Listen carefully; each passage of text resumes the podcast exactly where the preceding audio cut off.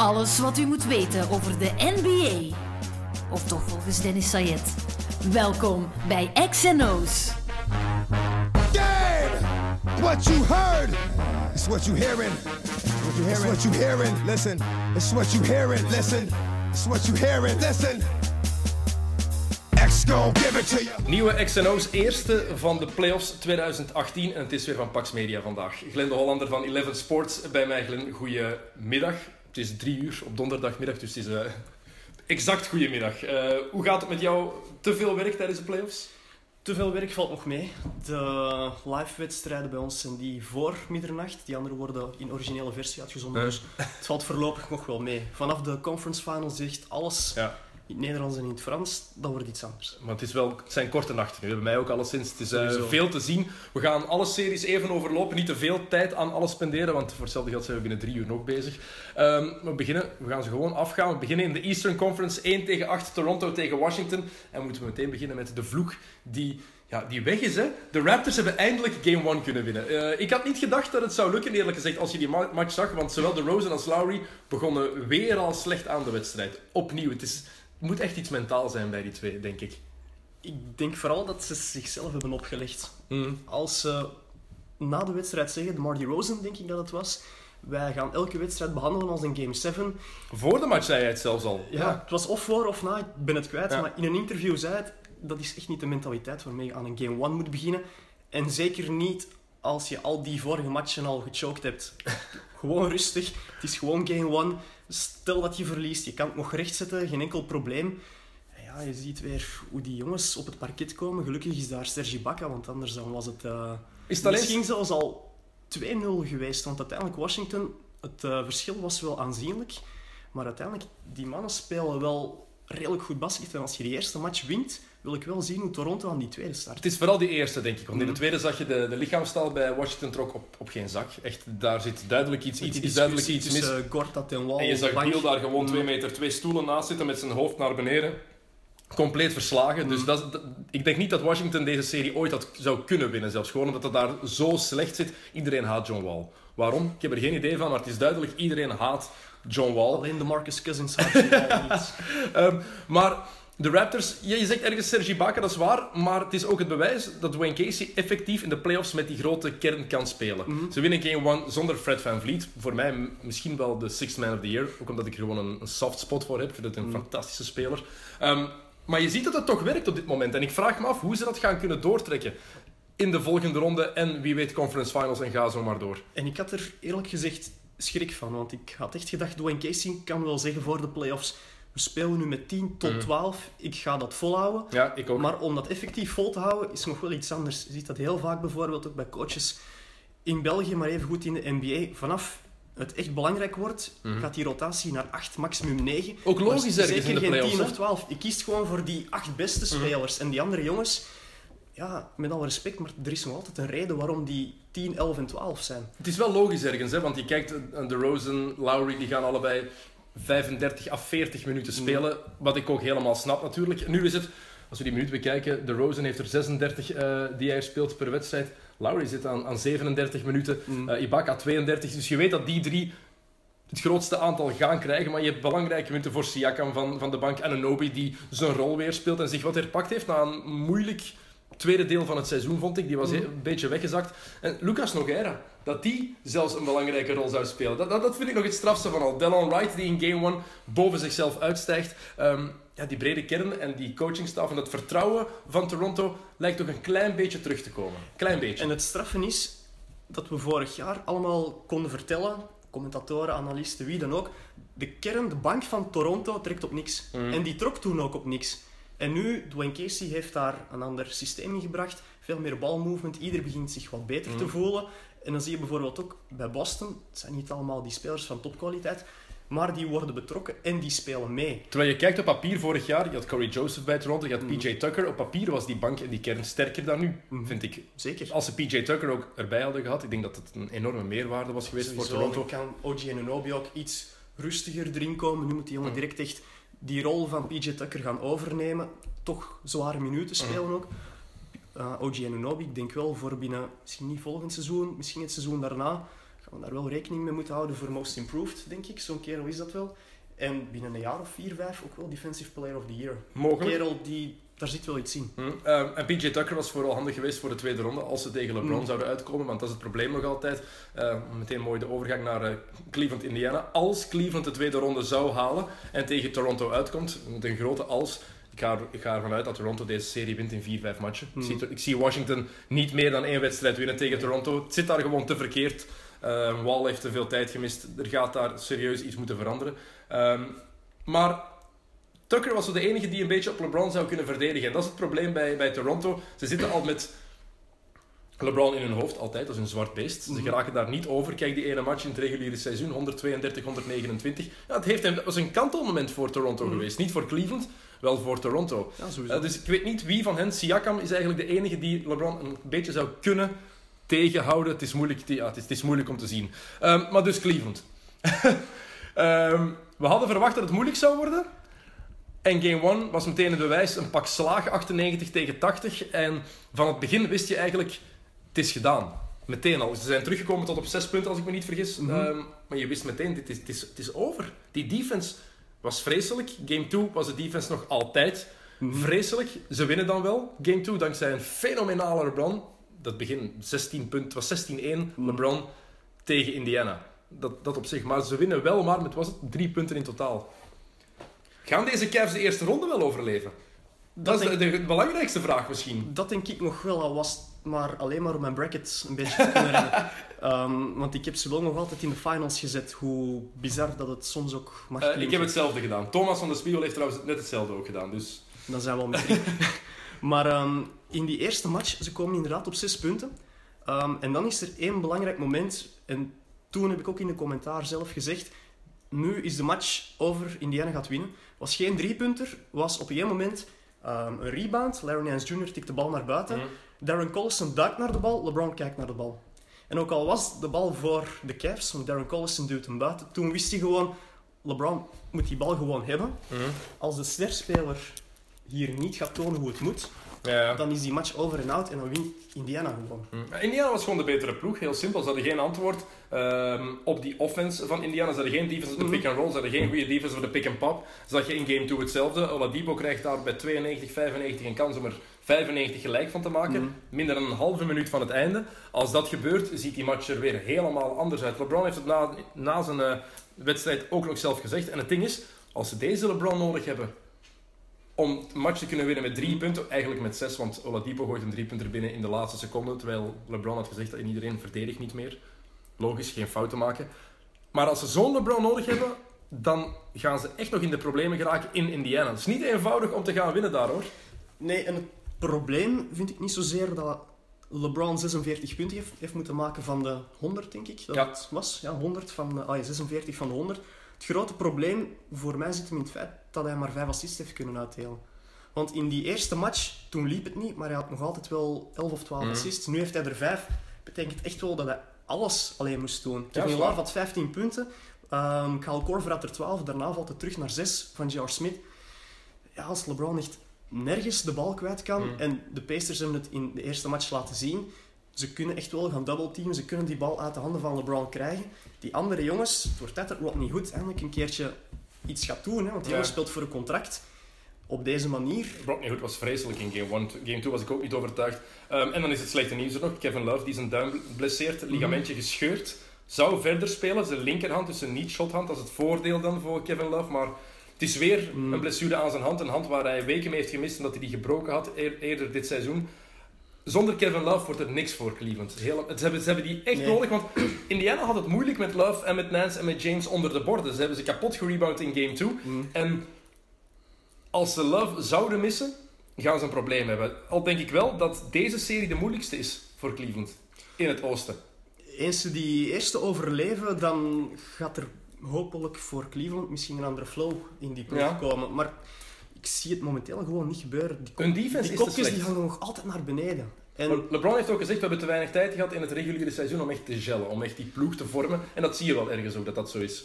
ja, ik kan erin komen, maar doorgaan met de ploeg die ze hadden, was zeker geen optie. Tuurlijk niet, maar ze hadden ze hebben nu al 2-0 achter In gestaan. ook te veel blessures gehad natuurlijk om die ploeg echt om die, Mhm. ehm, die automatisme daarin te krijgen. Vreemd ergens dat Tristan Thompson geen seconde meer krijgt, gewoon uit de rotatie gevallen. Terwijl Teron Lue heeft gezegd, ik ga met 10 man roteren. Mhm. Blijkbaar hoort hij daar niet bij. Ehm, Jeff Green hebben ze gelukkig uit de basis gehaald, want dat is een ramp. Mhm. Ik snap niet dat ze... J- Cherry Osman, geef die minuten. Die was echt goed in het reguliere seizoen, kent zijn rol. Jeff Green En denkt is nog ook iemand die echt goed verdedigt. ja, absoluut. Tenminste, Mhm. die, die probeert te verdedigen. Jeff Green niet. Ik snap nog altijd niet dat hij zoveel minuten krijgt. Ehm Corver gebruikt je voor zijn shooting.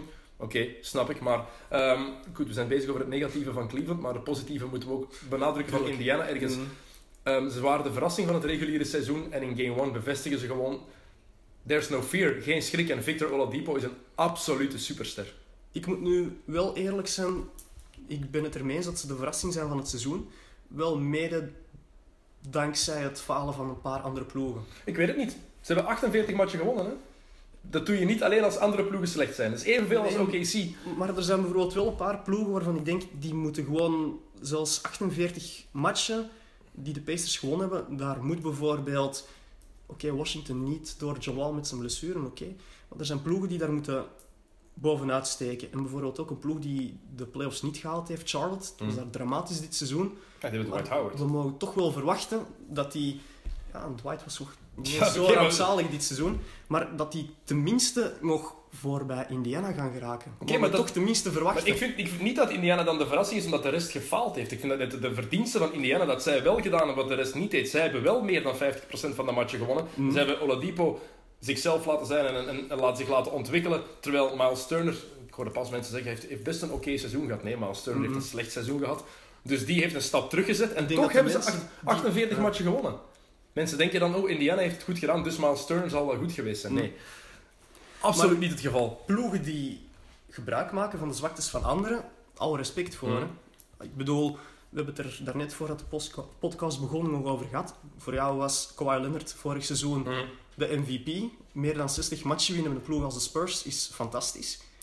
Die hebben heel vaak gebruik gemaakt, niet, niet zozeer van het feit dat zij zo sterk waren, wel gewoon de zwaktes van andere Ik ben ploegen het daar niet mee eens. uitgebuit. Ja, ik ben het daar niet mee eens, Ja. want ik vind net dat ze de kwaliteiten van Kawhi toen hebben uitgezocht. Kawhi was vorig jaar de absolute go-to-guy, bijvoorbeeld.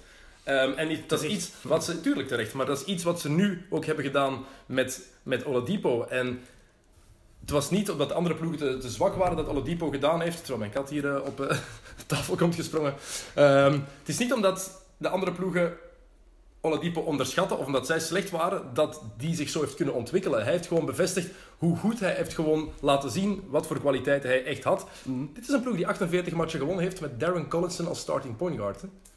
Zegt dat niet alles eigenlijk? Ik heb trouwens wel heel veel respect voor Darren Collison. Ondanks het feit dat het een paar keer al vergruist geweest is. Ik vind, als startende point guard, ik geef je gelijk, maar dat is perfect voor een ploeg in het oosten die rond tussen plek 5 en 8 wil eindigen. Daar kan dat nog. Vanaf je hoger wil gaan meedoen voor conference finals, dan is het een backup. Ik vind hem, ik Maar vind hem sowieso een backup point guard, Darren Collison. Er is niks beter bij Indiana. Oké, Corey Joseph dat is helemaal een backup.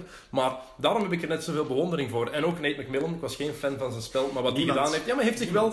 Ook, net zoals Dwayne Casey, heeft Mhm. hij zich mee laten omvormen. En spelen ze modern en goed basketbal. En hadden afgelopen nacht echt game 2 kunnen winnen. Mhm. En als je Cleveland bent en je moet met 2-0 naar Indiana... No, zelfs met LeBron Nee, nee. kom je daar niet van terug.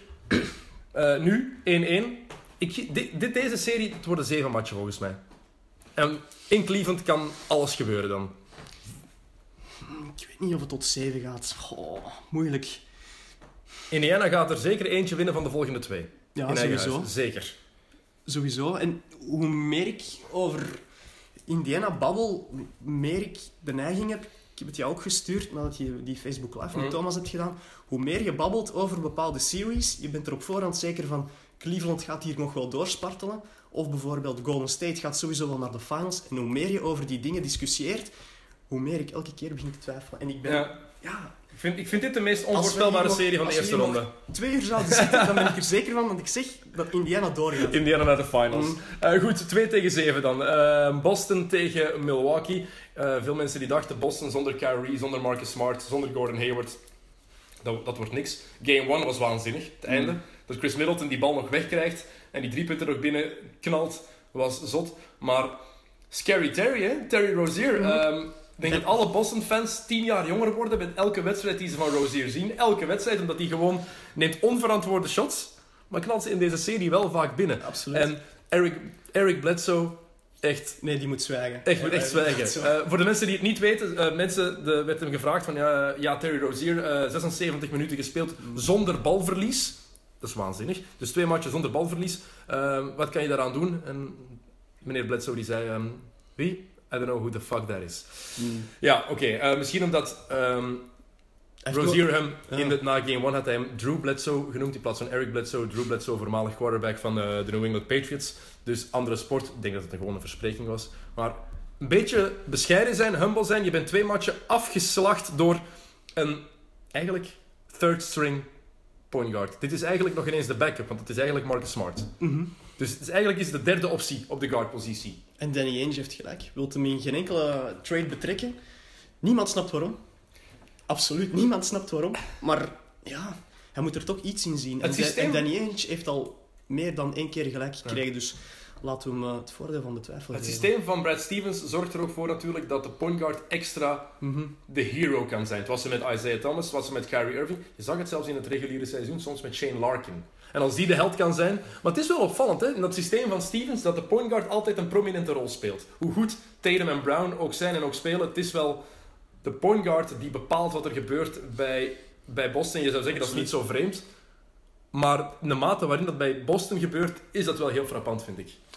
De point guard beslist daar wat het tempo is, hoe die bal rondgaat, aan welk tempo Mm. dat die bal rondgaat, hoeveel screens er worden gezet als Kyrie in zijn dag is en die zegt ik wil nu één screen en ik ga one-on-one, dan gebeurt dat. Die kan even goed zeggen, we gaan nu in een motion offense en die bal gaat acht keer rond en dan komt er iemand open. De point guard beslist daar effectief. En zo was het vroeger. Mensen zeggen vroeger was het altijd beter. In de NBA zijn ze daar een beetje van afgestapt. Ook doordat die point guards van tegenwoordig gewoon maf zijn. We gaan het er straks nog over hebben. Over Era of the point guard. iemand zoals Russell Westbrook, iemand zoals Stephen Curry, iemand zoals eh, James Harden. Die jongens die hebben dat niet nodig om te zeggen: Ja. we gaan nu die play lopen, want die beslissen het gewoon zelf. Kyrie Irving die heeft dat misschien iets meer nog wel nodig, kan het op zijn eentje beslissen, maar heeft er wel baat bij dat het niet gebeurt. En zoals je daarnet zegt, hè, ik bedoel, Shane Larkin, ik volg het Spaanse basketbal, stak er vorig jaar bij momenten niet eens bovenuit bij Basconia. Voilà. En allee, af en toe wel in de Euroleague, moet ik dan weer wel zeggen. Ja. Maar ja, die zet dan die stap naar de NBA. Onbegrijpelijk, want in Basconia lag er denk ik een contract voor hem klaar van... Was het 4 miljoen per jaar? Heeft dat gewoon geweigerd om de helft te gaan verdienen bij Boston. Maar ja, Hij is backup point guard nu. Mhm. Dank je is heel handig. Maar is 2-0 voor tegen eh, Milwaukee. Heel knap dat Boston dat doet. Ehm, Jason Tatum, die in de playoffs laat zien dat hij geen rookie is. Net zoals Donovan Mhm. Mitchell het bij Utah trouwens doet. Ehm, het is een rookie natuurlijk, maar speelt als een veteraan. Speelt echt als een gast die al 6, 7 jaar in de NBA Mhm. speelt. En oh, ik zie die belachelijk graag spelen. Oh, die, zijn- die mogen ze niet traden. Hè. Wat ze ook proberen, als ze, of ze Kawhi nu kunnen binnenhalen volgend jaar of niet, of Mhm. Anthony Davis of I don't give a... Maakt niet uit wie. Tatum moet je altijd houden. Ik denk echt dat het een superster wordt binnen vijf jaar. Ik denk echt dat het een absolute superster ik wordt. denk vooral... Nog altijd niks tegen Markel Fultz. Is al vaak vergrast. Ik heb niks tegen Markel Fultz. Ik ben een fan van Markel Fultz. Laat die jongen gewoon doen. Zijn shot zal hopelijk ooit nog wel beteren, maar Hij mag gewoon, heb- niet, hij mag gewoon niet nadenken. Ik heb er gewoon, ik heb er nog wel vertrouwen in. Maar bij de Sixers, daar staan ze zichzelf voor de kop. Ja, Donovan Mitchell, dat niet iedereen dat gezien had, akkoord. Maar Jason Tatum, oh. Tja, maar Danny Ainge heeft altijd gezegd, we weten wie we nummer 1 gaan pakken. Mm. Als ze de eerste pick hadden gehad, hadden ze Tatum ook gedraft. Dus Mm. heel slim dat ze die trade nog hebben gedaan. Ehm, Fultz had natuurlijk ook geen enkele zin als je Scary Terry hebt. absoluut, absoluut. Ehm, tegenstander Milwaukee, ehm, ze hadden game 1 moeten winnen. Eigenlijk, voor, voor, voor hen dan toch. Hebben e- even zag het er goed uit. Maar het is duidelijk, Joe Prunty is niet klaar om headcoach in de NBA te zijn. Die coachingstaff, Nee. die, die defense. Ze gaan nog altijd triple teamen op Al Horford. Waarom ga je triple teamen op Al Horford? Die, die ziet iemand komen en je ziet hem gewoon lachen. Nou, er staat twee man vrij. Balletje rondgeven, Tuurlijk. open shot. Ik snap dat niet. Dat dit er, met momenten is het eruit. Maar Mm. stop met die defense die Jason Kidd mee wilde. Het is Joe Prunty die die trouwens ingevoerd heeft. Maar Mm. het is... Nee, het klopt niet daar. En Janis, hoe goed hij ook is... En er is genoeg talent rond hem. Het, het klopt gewoon niet. Het systeem is daar niet juist genoeg voor. Milwaukee was een van die teams, als ik het dan daarnet had over die moeten voor de Pacers kunnen eindigen. Ik ik had Milwaukee op rondplek 4, 5 Ja. verwacht dit seizoen. En die hebben gewoon enorm ondergepresteerd. Ik ben enerzijds blij opnieuw voor dat bracket, want ik had Boston nog wel door de eerste ronde gezet, niet meer door de tweede. Ehm, maar ik zie Milwaukee... Je hebt er altijd het gevoel, Antetokounmpo kan ze misschien over de streep trekken, maar dan moet je wel eerst in de situatie zitten waar hij je in, over de streep kan Ja. trekken. En hij maakt En ze komen er momenteel gewoon simpelweg niet. De vorige match, de eerste wedstrijd dan, de momenten dat Antetokounmpo aan de bal kwam en eventueel iets kon gaan doen, Hmm. dan stonden ze vier, vijf punten achter, maar nooit twee. Nee. En hij maakt nog te veel... Je ziet dat hij nog meer ervaring nodig heeft. Hij Mhm. maakt nog te veel inschattingsfouten tijdens een wedstrijd, Janis. Ja, dat is logisch ook, hè, maar de tweede keer dat hij de play-offs speelt. Ehm, en Ja, dat hij echt als go-to guy... geleden zat hij nog in derde klas in Griekenland. Tuurlijk, maar het is... En hij is, hij is, hij is piepjong, hè. Dus hij heeft die ervaring nog ergens nodig, maar je ziet dat wel, dat hij... Hij is al zo goed. Mhm. Het is alleen maar het be- bewijs van hoe goed hij nog gaat worden. Hè. Dus het is geen, geen kritiek eh, of niet negatief bedoeld, maar het is En gewoon... vooral kan nog zoveel beter worden. Vooral duidelijkheid naar de mensen thuis toe. Het is niet omdat iemand fantastisch goed kan basketten, dat hij daarom de sterspeler is die een ploeg in playoffs al direct over de streep kan Nee. trekken. Zoals je zegt, je hebt die ervaring soms nodig. Niet iedereen is een Donovan Mitchell of, we moeten het nog zien, maar eventueel een Ben Simmons. Mhm. Sommige jongens hebben gewoon extra ervaring nodig en dat is helemaal geen schande. Over Ben Simmons gesproken, eh, Philadelphia-Miami. Ehm, game 1 en game 2 hadden een wereld van verschil. Mm. De eerste wedstrijd Philadelphia gewoon dominant van, van begin tot einde. Game 2 is helemaal anders. Drie shots die niet meer binnenvielen ineens. Geen enkele. Het was 3 op 18 denk ik in de eerste helft als ploeg. Dat is niks. Ehm, en nog altijd geen Joel Embiid. Hè. Ik denk dat het heel cruciaal is. Hij was zelf gefrus- gefrustreerd op Instagram post dat hij het sick and tired of being babied.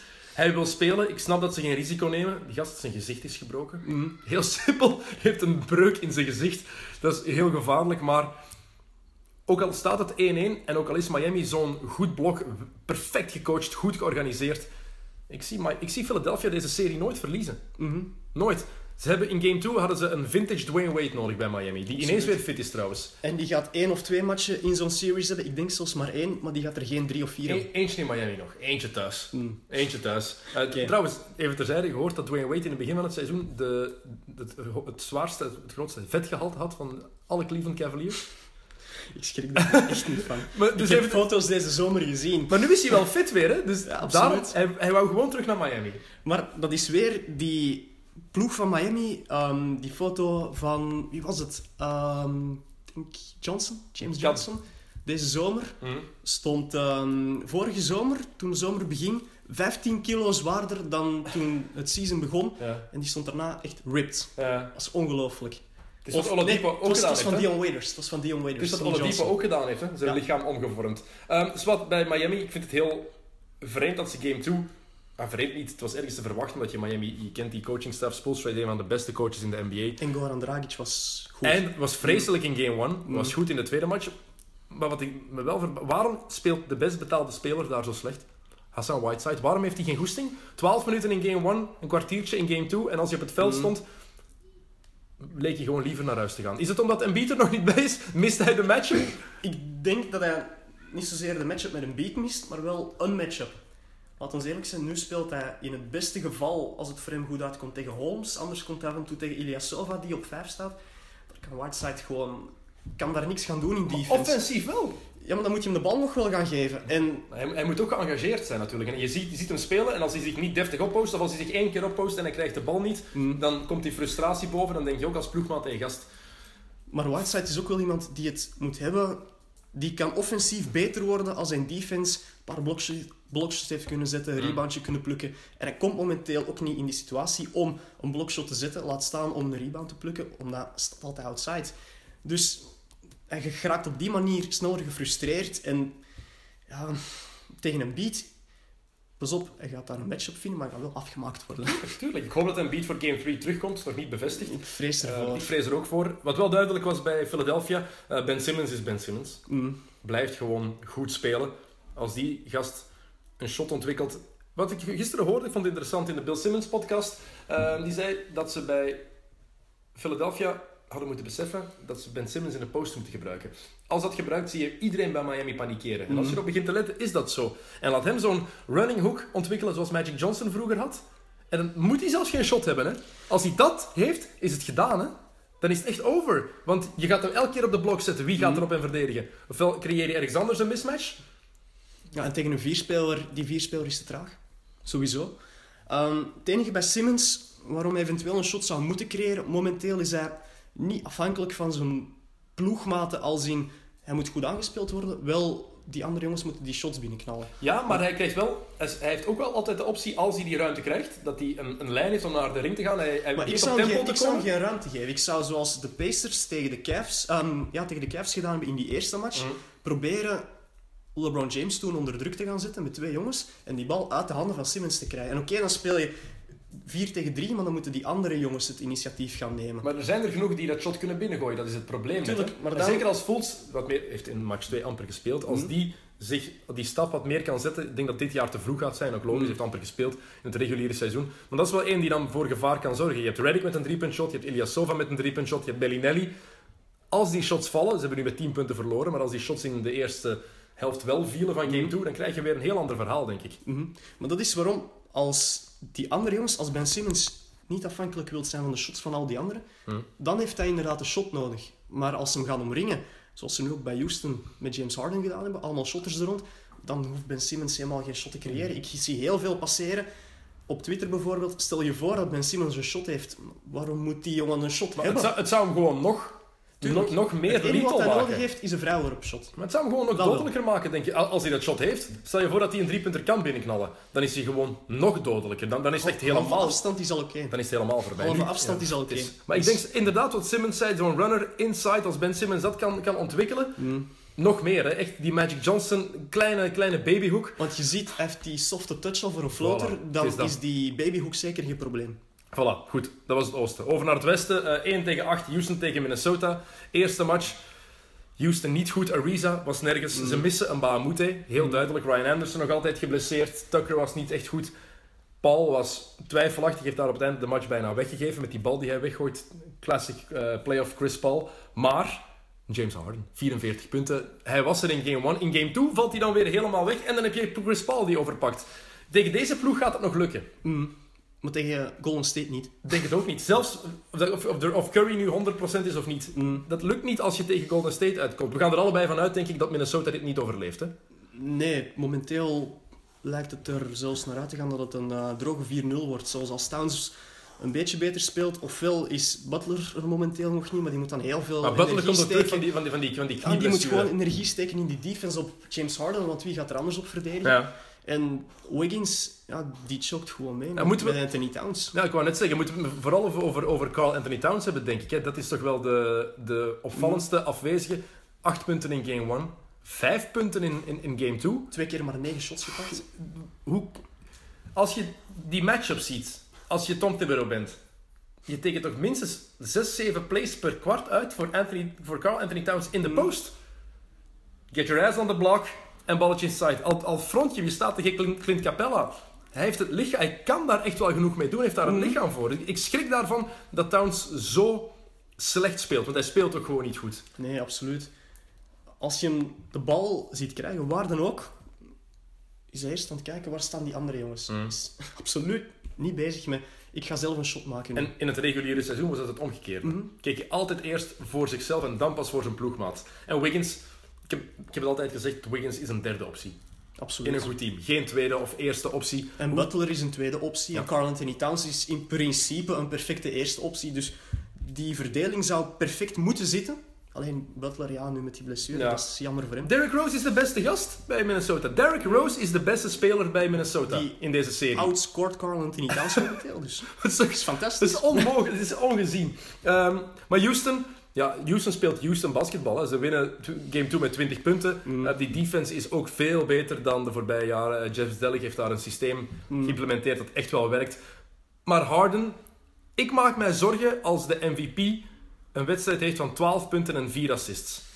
Dan zeker als je James Harden, het is een numbers guy. Ook al heeft Chris Paul het nu opgevangen, 29 punten, heeft alles gedaan wat nodig was. Ik denk dat zoiets in het hoofd van Harden, ook al hoe nonchalant hij ook overkomt, dat kan echt wel in zijn hoofd beginnen spelen volgens mij. Zeker met zijn voorgeschiedenis in de playoffs. Er is altijd één serie geweest waarin hij Mm. afgehaakt heeft. En dat was vorig jaar zo tegen San Antonio op het einde. Eh, en ook al hoe vermoeid hij ook was. Kijk, gaan we terug naar de finals van 2012. Was Harden degene die er niet meer was. En hij is degene die ze net naar de finals had gebracht tegen San Antonio. Je kan elk jaar wel een serie vinden waarin hij ermee stopt. Onbewust of bewust, geen, geen idee. Daar doe ik geen uitspraken over. Maar maak je daar zorgen over voor Houston? Ehm, in deze series niet. We hebben het daarnet gezegd, in de series tegen Golden State wel. En eerlijk, in een series tegen misschien de OKC Thunder ook.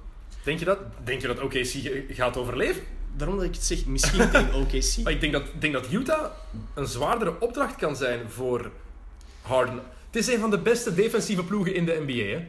Dat systeem zit daar ontzettend goed. Je ziet het nu werken. Ze hebben van, van 8 game 2 gewonnen in Oklahoma City. Ook al... Maar die spacing die Houston op het parket brengt, veel moeilijker ten eerste al om daar je systeem tegen op te zetten. Je gaat niet met Favors en Gobert kunnen spelen wat Utah nu wel doet tegen OKC. Dat is onmogelijk. Want wie zet je er dan wel? Als je de Jazz bent, wie zet je dan wel? Zet, start je met Jonas Jerebko?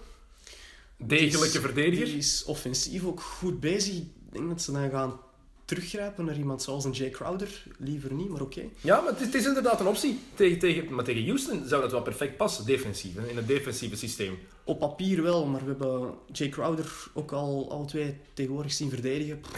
het, is, het is al jaren niet meer... Ook al zegt iedereen, de defensieve specialist, het is hij al jaren niet meer. Hè. Ik snap ook, niet, niet zo goed, we krijgen heel vaak de vraag, misschien jullie op Play Sports ook, waarom zenden jullie de Houston Rockets niet meer uit? Mensen, echt... Wil echt niet te veel matchen van die Houston Rockets zien. Hè.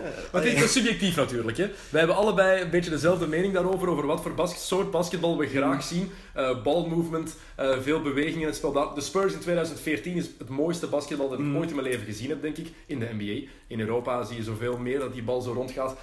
Maar bij Houston is het ofwel snel naar de overkant en een driepuntshot, ofwel mm. Paul en Harden die 25, die, die, wacht, 19, 20 seconden door hun benen dribbelen. En dan de, ofwel isolation doen, ofwel de kick-out ofwel de alley naar Capella. Het is heel voorspelbaar. Mm. Ja, voorspelbaar en ondertussen begin er maar aan. Want eerlijk, die shotters dat er rond staan, zelfs Lukumba Moute is dit jaar aan een belachelijk hoog percentage aan het shotten. En niet alleen uit de hoek. Hè. Bij de Clippers vroeger was het echt alleen uit die rechterhoek dan, of die linkerhoek, mocht je hem ook laten openstaan. Die rechterhoek was een spot. Maar tegenwoordig op de top, op de vleugel, Luka Mahmoud is, uh, maar het, is bevrijd. Hè? Het ding is, we kunnen ook zo zeggen dat we geen fan van zijn, dat we niet, niet graag zien. Mm. Dat is subjectief, hè? Dat, dat mag ook. Het is puur over, over, over goesting. Wat we graag zien heeft niks te maken met hoe, mm. hoe goed we Houston vinden. Het werkt. Mm, Heel simpel. Beste record in de NBA, 64 overwinningen. Uh, nu de number one seed. Dan vraag ik me af in die volgende ronde, als ze tegen OKC of Utah uitkomen, hoe ze dat gaan oplossen. Ik denk nog altijd dat het geen probleem mag zijn voor Houston. Eerlijk gezegd, ik vraag me af wie deze serie gaat overleven. Want OKC, de Big Three, ook al is het eigenlijk de Big Two and a Half, want Carmelo Anthony hmm. is washed, compleet. Doe Paul George die halve van Steven Adams gewoon bij hebben terug Ik vind Steven Adams trouwens veel meer bij de Big Three horen dan, dan hmm. Carmelo Anthony, absoluut. Um, van, ze verliezen game 2 van, van Utah en niemand was op de afspraak. Geen Westbrook, geen Paul George, geen Carmelo Anthony. Nee, klopt. En ja, het zit daar nog altijd scheef in die chemistry. En ik snap gewoon niet hoe dat kan na 82 matchen. Ja, de, uh, Russell Westbrook. Ik, laten we e-, eerst duidelijk zeggen, is een fenomenale speler. Mm. Fantastische basketter, kan alles op een veld. Want ik denk dat we nu tot het topic gaan komen dat we Russell Westbrook gaan afbreken, maar ondertussen ook opnemen. Maar het is, het is niet afbreken, maar het is gewoon... Bijvoorbeeld, heeft, het ding is vorig jaar MVP geworden, omdat hij gemiddeld een triple-double had. Mhm. Daar, dat is de grote reden dat hij MVP is geworden. Tuurlijk. Maar dit jaar heeft hij weer gemiddeld een triple-double. Mhm. Je wist trouwens op voorhand, hij moest 16 rebounds hebben. Je wist dat hij er minstens 16 ja, ging hebben. Kamperen, had zes zo, punten gescoord. Zoveel, ik had er ook moeten wedden. Ik had daar zoveel geld mee kunnen verdienen. Ik weet niet of we daar geld mee hadden kunnen verdienen. Tuurlijk. Misschien hadden we geld moeten opleggen. In Vegas, in Vegas kon je daar echt op, uh, genoeg op inzetten. Zwat, nu heeft hij weer gemiddeld een triple-double. Mhm. geen, geen haan die er naar kraait. Nobody gives a bleep. Het maakt niet uit. En dat wil veel zeggen over de waarde die het, die trofee vorig jaar had. Ja, een triple-double, het is fantastisch als je dat kan doen. Het is een prestatie om u tegen te Mhm. zeggen om een triple-double te laten optekenen. Maar een wedstrijd waarin je 35 punten scoort, 16 rebounds pakt en 7 assists hebt, is Mhm. minstens even indrukwekkend als een triple-double. En dan heb je ook nog triple-doubles 12, 10 en 10. Het is niet zo indrukwekkend als die cijfers als een 36 en, en, en 20 bijvoorbeeld. Ik- noem nu gewoon wat cijfers op. Het is, Mm. Je kan, je moet het allemaal in proportie zien. En de triple-double is een PR-stunt geweest van de Lakers in de jaren 80, omdat Magic Johnson er zoveel had. Ehm, we hebben het al vaker gezegd tegen elkaar ook. Als Will Chamberlain had geweten in de jaren 60 Mm. wat een triple-double was, had hij jaren op rij gemiddeld een triple-double gehaald. Gewoon omdat hij dat wou. Die had er elke match in gehad. En als ze hem hadden uitgelegd wat een quadruple-double was, of wat is 5 keer 10 een quintuple-double, dan had hij waarschijnlijk daar er Ik honderden van opgestapeld. Ik ben er zeker van. Ik denk zelfs dat hij die gehad heeft, maar dat hij toen gewoon niet werd bijgehouden. Ja. Allee, punt. Ja, je, je- jawel, want van Oscar Robertson werden ze ook bijgehouden. Ja, de Dus- triple-doubles wel, Ja. maar blockshots en Nee, steals werden niet Inderdaad, bijgehouden. dat werd nog niet bijgehouden in Will. Chamberlain had waarschijnlijk gemiddeld wel 10 blocks per match. Absoluut, daar ben ik ook van overtuigd. Zoals Bill Russell dat ook had. Mm. Maar het ding is, het zet al- dat hij die prestatie nu weer herhaalt en dat hij niet in de top 5 van de MVP-verkiezing gaat geraken, zet alles wel een beetje in perspectief. En dan komen we ergens bij ons gesprek van daar straks uit. Harden, MVP vorig jaar of Leonard. Voor mij is het Kawhi, voor jou was het James Harden. Mm. Voor allebei kan je genoeg argumenten aanhalen. Mm. Heb ik ook begrip voor. Ik snap dat Westbrook hem gekregen heeft. Hè. Ik snap de narrative, ik snap de verhaallijn. Ik ben het er gewoon niet helemaal mee eens, hoe indrukwekkend dat het ook was. Want Harden had geen triple-double gemiddeld, maar zijn seizoen was minstens even indrukwekkend als dat van Westbrook en zijn ploeg was beter. Wat nog altijd het belangrijkste is voor een MVP-trofee voor mij. Natuurlijk. En ik heb veel liever iemand die een iets lagere usage rate heeft en wel overeenkomt met die topspelers rond hem. Iemand die bijvoorbeeld wel met Kevin Durant had kunnen samenspelen en dan waren zij vorig jaar kampioen geweest. Ik denk dat we het daar waarschijnlijk Mhm. ook wel over eens waren geweest. Ehm, ja, ik heb een beetje schrik. Ik ben geen fan van de uitspraken van Colin Cowherd. Die is altijd aan het eh, kakken echt op Russell Westbrook Mhm. Jaagt alle topspelers rond hem weg. Maar Niet mee eens ook. in dat opzicht moet Russ wel gaan opletten. Want als dat een narrative wordt, en hij heeft de neiging om narratives te creëren, dat hebben we al door, dan moet hij daar wel mee gaan opletten. Want alleen lukt het niet. Nee, alleen lukt het niet, dat is waar. Maar je ziet wel, Paul George speelt bijvoorbeeld graag met Westbrook samen. Maar als je objectief naar kijkt, naar die wedstrijden, en dat is het punt waarom ik denk dat Hmm. OKC niet goed, tenminste niet alles uit de ploeg haalt. Kijk naar Westbrook als hij de bal niet in handen heeft. Ja, die Hij staat gewoon stil te kijken op een afstand. Mhm. Hij is niet betrokken, hij beweegt niet mee. En dat, dat is voor mij heel belangrijk. En dat is wat Paul George bijvoorbeeld wel probeert te doen. Mello die staat gewoon te wachten om die bal te kunnen aftrekken. Heel simpel. Die staat gewoon aan de kant. Of wil die bal op de, wat is het, de 45 graden krijgen. Ehm, maar Westbrook moet zich daar meer in engageren. En dan zeggen mensen, ja, maar het is wel een goede verdediger. Nee, hij, kan goed verdedigen als het hem uitkomt. maar hij gokt op steals. Hmm. Veel te veel. En dan moet heel, zijn heel de ploeg zich eh, aanpassen in rotatie. En is er één man die vrijkomt. En dat zie je tegen Utah ook al. Als hij zo gokt op een steal, dan zijn daar gevolgen. En dat is heel ambetant voor gasten als Adams en, ehm, en Paul George. Die allebei wel echt goede verdedigers zijn. Mm. Ehm, nog eens duidelijk maken. Westbrook is fantastisch. Hè? Wat die kan.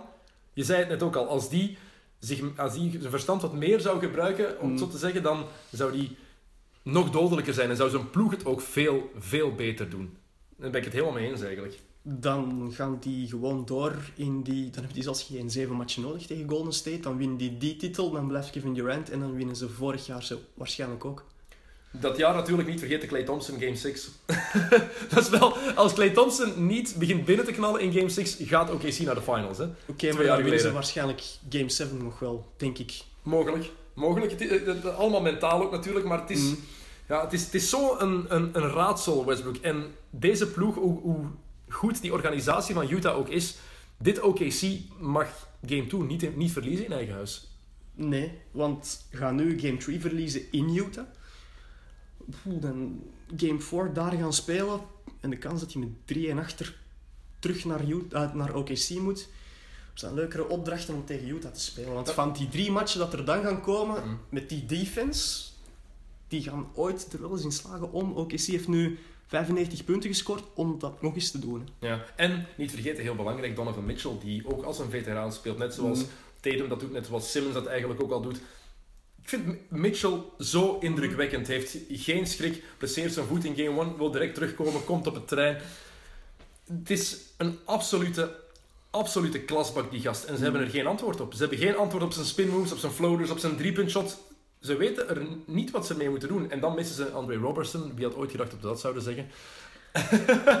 Ja, oké. Maar Ja, het is toch zo? Ja, absoluut. Maar Andre Robertson is ook gewoon een topverdediger. Als eh Andre Robertson zou in een systeem van OKC in principe jammer dat ze die naast Steven Adams elke keer moeten zetten om hun defense op peil te houden. Omdat anders Carmelo Anthony echt liability tot en met is. Hij zit nu al, maar dan nog veel meer. Maar eigenlijk zou Andre Robertson perfect zijn als in voetbal spreken ze altijd over een valse 9 als een valse 5. En niet samenspelen met Steven Adams, maar hem die rol van Steven Adams laten Is hij wel klein voor, hè? Ja. 2 en, twee en 3 maar, hè? Maar, poeh. ja, maar een alley-oop uit de lucht pakken lukt wel. En, Ja, goed, en goed bewegen, want hij is Niet wel... tegen, maar niet tegen Rudy Gobert. Als je deze serie zou bekijken. Het lukt hem nooit tegen Rudy Gobert. Dat is het, dat- daar moet je ook rekening mee houden. hè. Alles hangt af van matchups. Hè. Mm. Alles in de playoffs is het enige wat telt. Want bijvoorbeeld, Golden State kan ook zoveel talent hebben als ze een slechte matchup hebben.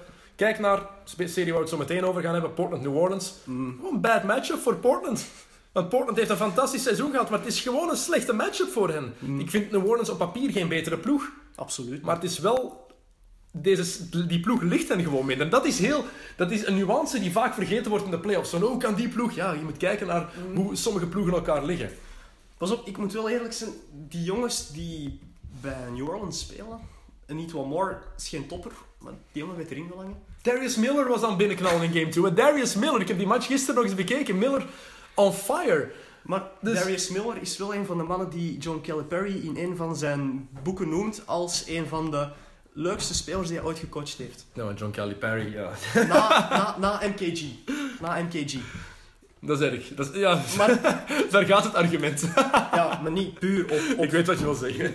puur basketbaltechnisch natuurlijk niet, maar gewoon puur basketbal-IQ en Ja, ja. ploegmaten ehm, aansporen. Darius Miller is ooit een speler die heeft gezegd, ehm, toen er een speler net terugkwam uit blessure, een heel goede speler, Hm. ehm, coach, ik weet dat ik de vorige match gestart ben, ehm, maar ik zou nu graag hebben dat je mij op de bank laat starten. Omdat die jongen dan terug kan spelen, was in de Final Four. Van, eh, die Final Four die ze toen ook gewonnen met Kentucky om ervoor te zorgen dat die andere speler terug niet alleen ritme kon opdoen, maar gewoon terug het goede gevoel had. Ja. En Calipari heeft dat naar buiten gebracht, net toen ze die eh, halve finale hebben gewonnen.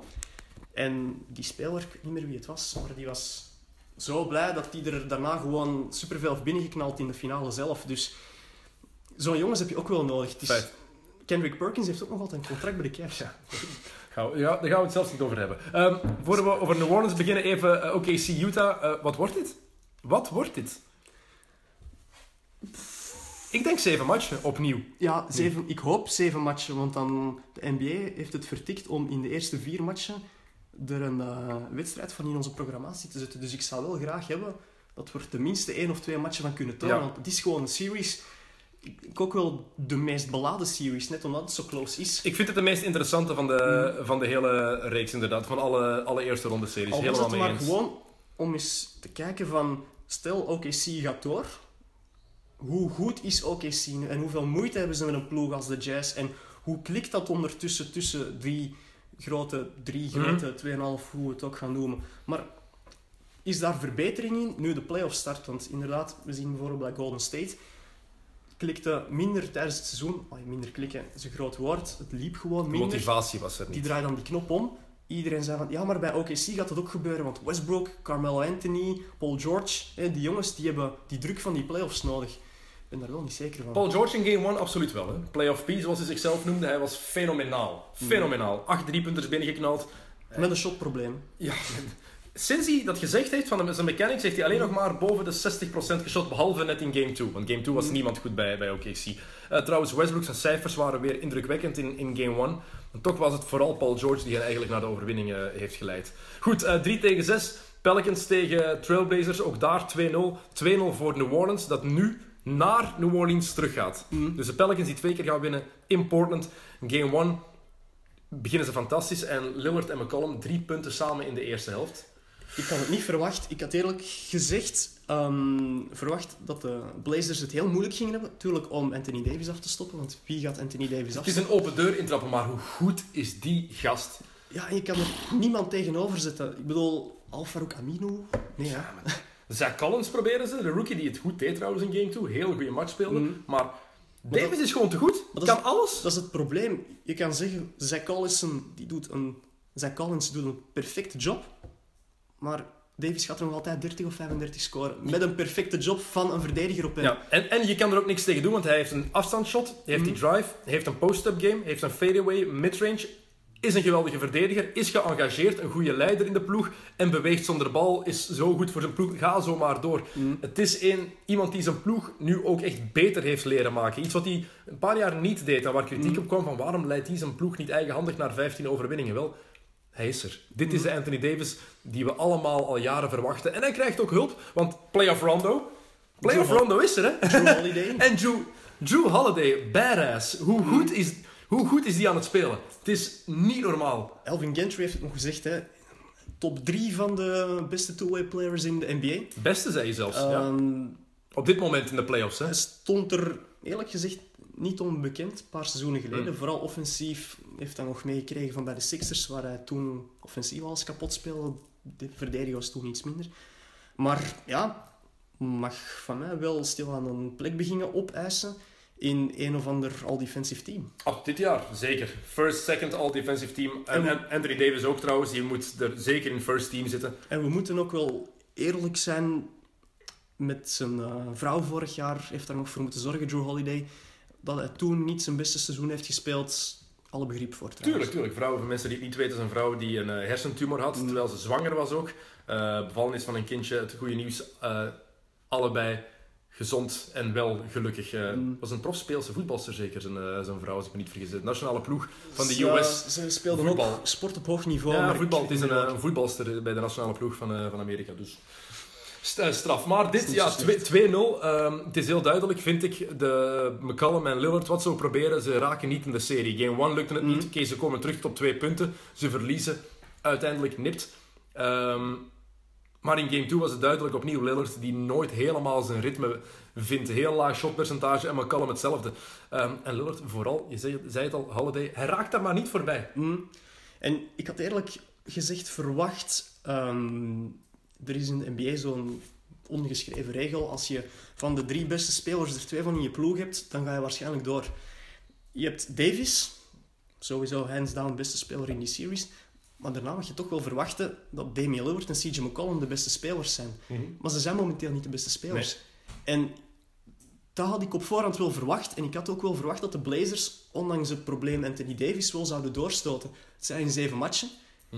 Maar gaan nog serieus hun tenen mogen uitkassen momenteel. Ik denk dat dit een gemakkelijke overwinning voor de Hornets gaat zijn uiteindelijk. Echt, ik, eh, vijf matchen, zes max, als je het mij vraagt. Ze gaan al sinds nu... Portland gaat minstens één keer moeten winnen in...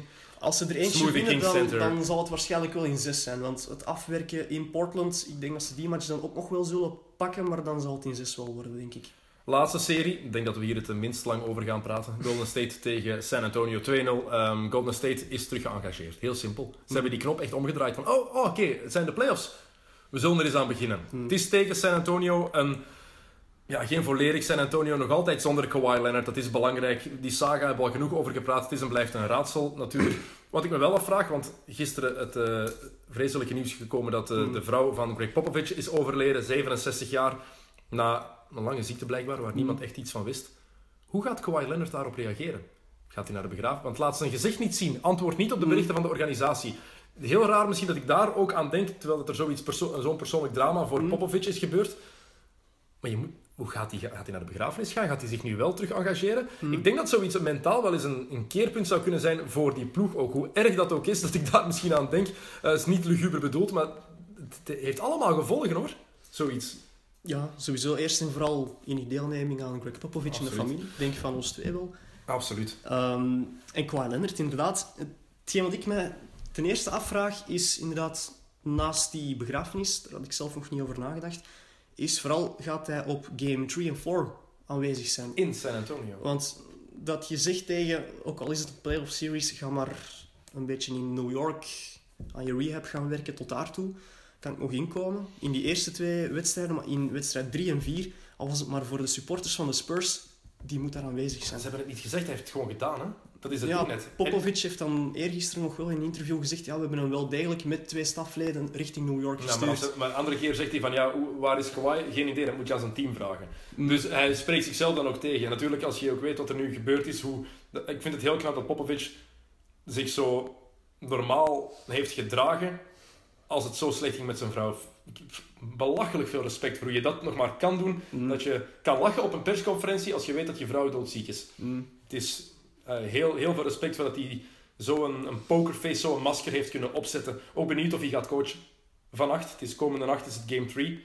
Ehm, ik zou er alle begrip voor hebben dat hij gewoon zegt aan eh, Ettore Messina, doe maar. En ik zie het hem toch moeten doen. Ondertussen ook. Langs de andere kant, afleiding ehm, kan, kan dan ook helpen. Goed, we gaan niet in zijn hoofd kruipen, dat is eh, onze, onze taak totaal niet. Mm. Ik denk dat die gebeurtenis, wat er gebeurd is met Erin Popovic, eh, haar overlijden, dat dat voor binnen de club, dat dat echt met, zeker in de situatie Kawhi Leonard, ik denk dat dat nog een invloed daarop kan En hebben. Ook al is het totaal onbelangrijk, het is maar basketbal. Hè. Ik bedoel, het is En net Banaal. misschien een beetje zou kunnen gaan liggen, hè, nu dat er echt wel gezegd is, Kawhi speelt zeker en vast niet meer dit seizoen.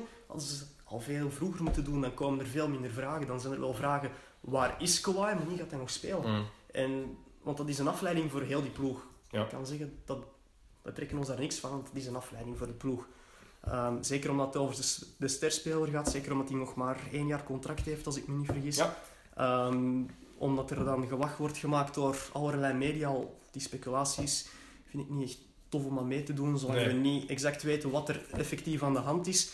Dat hij eventueel zou vragen voor een trade en al die dingen. Het is de US, hè, man. Hey.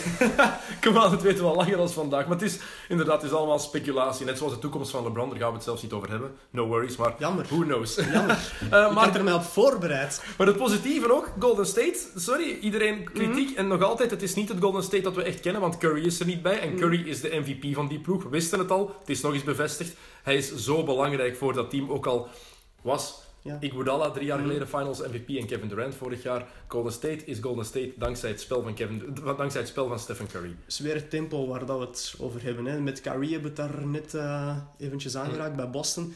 Bij Steph Curry is dat ook gewoon. Heel, die, Ehm. heel de defense moet zich aanpassen aan Curry, aan waar staat hij. Zorgt voor gevaar, Mhm. dat.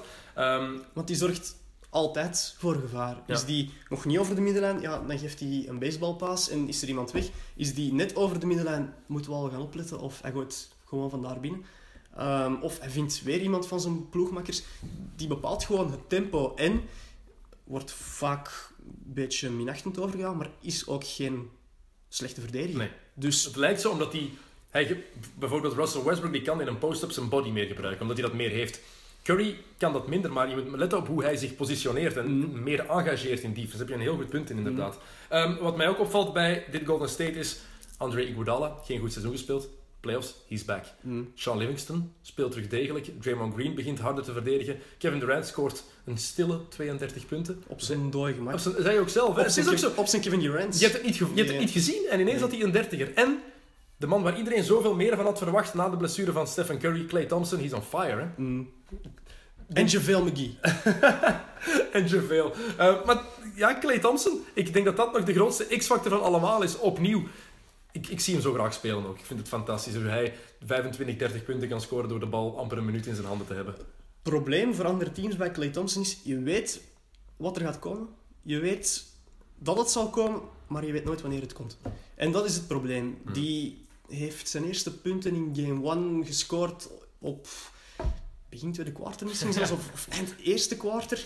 En uiteindelijk 27. Op zijn- 9 op 11. op zijn heeft doorgemaakt. 11 shots Mhm. gepakt, die gast. Wat ik wel denk, we gaan ervan uit dat ze tegen New Orleans uitkomen. Dat wordt heel moeilijk. Draymond Green kan Anthony Davis niet stoppen, hoe goed hij ook verdedigt. Davis is te groot en te sterk, heeft er altijd problemen mee. Mm. Drew Holiday en Rajon Rondo, Stephen Curry, als die terugkomt, gaat geen 100% zijn. Enkel Kevin Durant is de X-factor voor Golden State daar, maar dat gaat echt alles behalve een evidente serie worden. Ik zie Steve Kerr Durant nog op Anthony Davis plaatsen. Het is echt nog veel te ver, ik weet, veel, veel te ver van ons bed, de tweede ronde. Mm. Maar ik ga ervan uit dat dat de serie wordt. Dat gaat echt een beproeving worden voor Golden State. Ik ben wel benieuwd naar de defensieve matchups dan. Omdat nu Drew Holiday, we hebben het daar net aangeraakt, goede isolation defender ook, komt er echt wel goed uit tegen. Het zij CJ McCollum, het zij tegen Damian Lillard, wie de bal ook heeft. Ehm, maar dan gaat de rol anders worden. Want dan gaat hij achter degene moeten gaan lopen wie dat shot gaat pakken. En Steph Curry, als die zoiets heeft van... Jongens, Drew Holiday plakt hier vandaag op mij. Ik ga gewoon een beetje rondlopen en een driepuntshot pakken. Het is wel anders verdedigen. Echt, die pure lockdown defense, zoals hij nu tentoonspreidt tegen bijvoorbeeld een Damian Lillard, gaat er dan waarschijnlijk minder van Omdat. Lillard de bal inderdaad ook moet controleren. Ehm, Mhm. ik, ik zie Holiday meer op Clay Thompson staan. En Rondo zich bezighouden met Stephen Curry. Ik denk dat dat meer gaat gebeuren, eerlijk gezegd. ehm, dan, de andere, dan, dan, dan andersom. Maar Clay Thompson natuurlijk wel 11 punten per match puur uit catch and shoot in het reguliere seizoen. Ja, Drew Holiday, hij kan er wel achter lopen, maar dat is na twee of drie screens. Dat is nog wel iets anders dan op iemand verdedigen die de bal al heeft. veel vermoeiender. Dus- Het, is, het is echt dat, dat putje uit. Hè. Als je Mhm. echt gewoon moet over die screens moet volgen. Kijk hoe er vroeger op Reggie Miller of Richard Hamilton Hm? verdedigd werd. Het was een uitputtingsslag. Of Ray Allen heeft het zelf ook gehad, dat hij echt Hm? uren over screens bleef lopen. Er is niks zo moeilijk als constant achter iemand aanlopen. Iemand de bal gewoon ontzeggen is, die, waar je van weet, van die wil creëren, is gemakkelijker. En er is minder dan- vermoeiend. En er is dan ook nog het verschil tussen balmovement bij eh, Portland of balmovement bij Golden State. Ehm, afgelopen zaterdag, ja, de eerste wedstrijd tegen de Spurs, dan viel het mij op, op een gegeven moment, Draymond Green weet dat eh Clay Thompson op komst is, dat hij naar de linkerhoek gaat. Draymond heeft die bal nog niet vast, of die zit al in de handen van Clay Thompson. Geen dribbel, niet even kijken, gewoon doorsteken. En dan is het inderdaad Clay Thompson, op dat moment is die nog open. Mm. En dan heeft True Holiday bijvoorbeeld geen enkele kans. Stel je voor dat er iemand bij staat die wel even nodig heeft ja. om vast te houden en dan pas die bal door te steken, zoals een Al Farouk Aminu, ja, dan is Drew Holiday daar wel.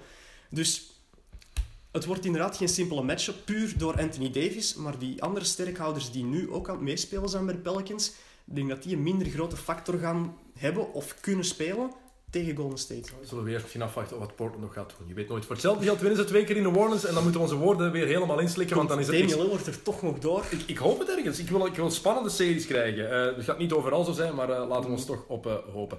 Goed, ehm, wat is jouw finals voorspelling eigenlijk? Ik had eh, voor de playoffs nog altijd Golden State tegen Cleveland gezet. Gewoon een vierde keer op rij. Voilà, wij eh, hadden net hetzelfde. Glenn, bijna een uurtje ver. Genoeg om, om af te ronden. Bedankt dat je tijd wilde maken. Ik bedank u voor het luisteren, dames en heren. Zondag is er weer NBA op eh PlaySports, zoals altijd. En wanneer hebben jullie nog? Jullie hebben ook heel de week uitzendingen zeker. De eerste die jij moet doen, zaterdag? Ehm, elke zaterdag, elke zondag zitten wij daar zelf. En ehm, donderdag en vrijdag zijn het andere matchups die de NBA aanbiedt. Voilà, dus meer dan genoeg eh, NBA basketbal voor jullie de komende weken. En de XNO's podcast die komt volgende week ook weer terug. De playoffs we moeten ons tempo een beetje opschroeven. Dat zal dan zijn vanuit Azerbeidzjan. Voilà. Tot de volgende keer. Gon' give it to ya, he gon' give it to ya. X gon' give it to ya, he gon' give it to ya.